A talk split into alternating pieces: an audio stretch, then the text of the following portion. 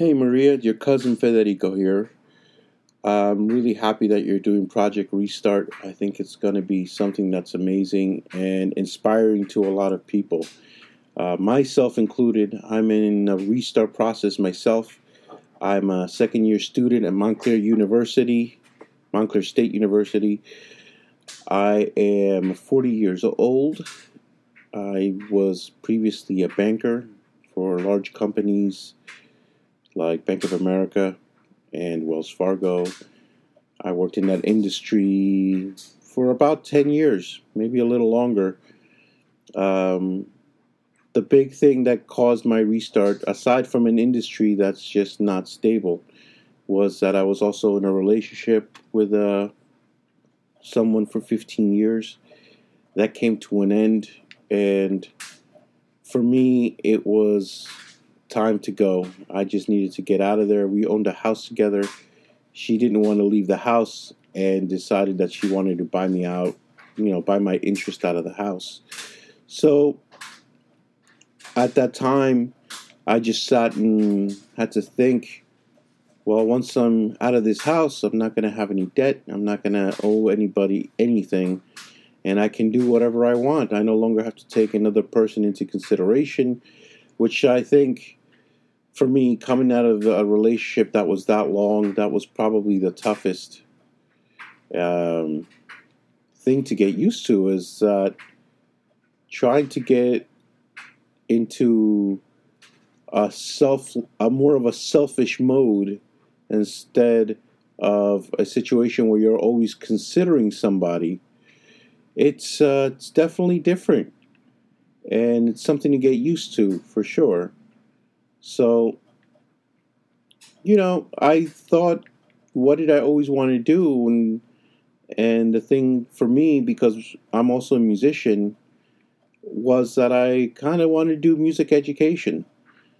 It was always something that interested me and something that I thought for the latter part of my life would be great to be in a position where I can have summers off and travel and catch up on everything that I've really missed out for the past 15 years because it was just everything was has been a struggle financially. You're always in a situation, or at least for me, where I was always in in financial turmoil it felt like and it was just you know no matter how much money I made um, I was always in the red no matter what. I could make twenty thousand a year or seventy five thousand a year, and it just always felt like I was always broke. And that was partially with me. Uh, I was never financially, I guess, responsible in that I wouldn't manage my own finances. I let my ex manage our finances unquestionably. And I began to question things when you know opportunities would come to me for actually going to school. I was offered a scholarship.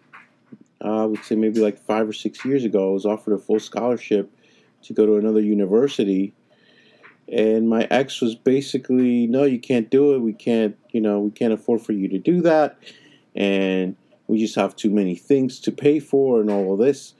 And this was at a situation in a time when we didn't even have a house. So we didn't have a giant mortgage payment.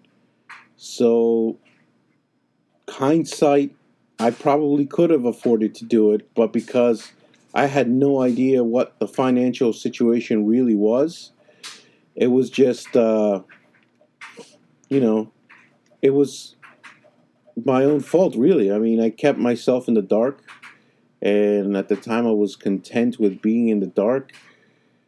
But it's a new world and it's a new life for me and these are great things to look forward to. I really look forward to following your trip with uh, Tio Freddy and hope to hear some more posts from you guys. And if there's anything else you need, please let me know. I'll talk to you soon. Safe travels.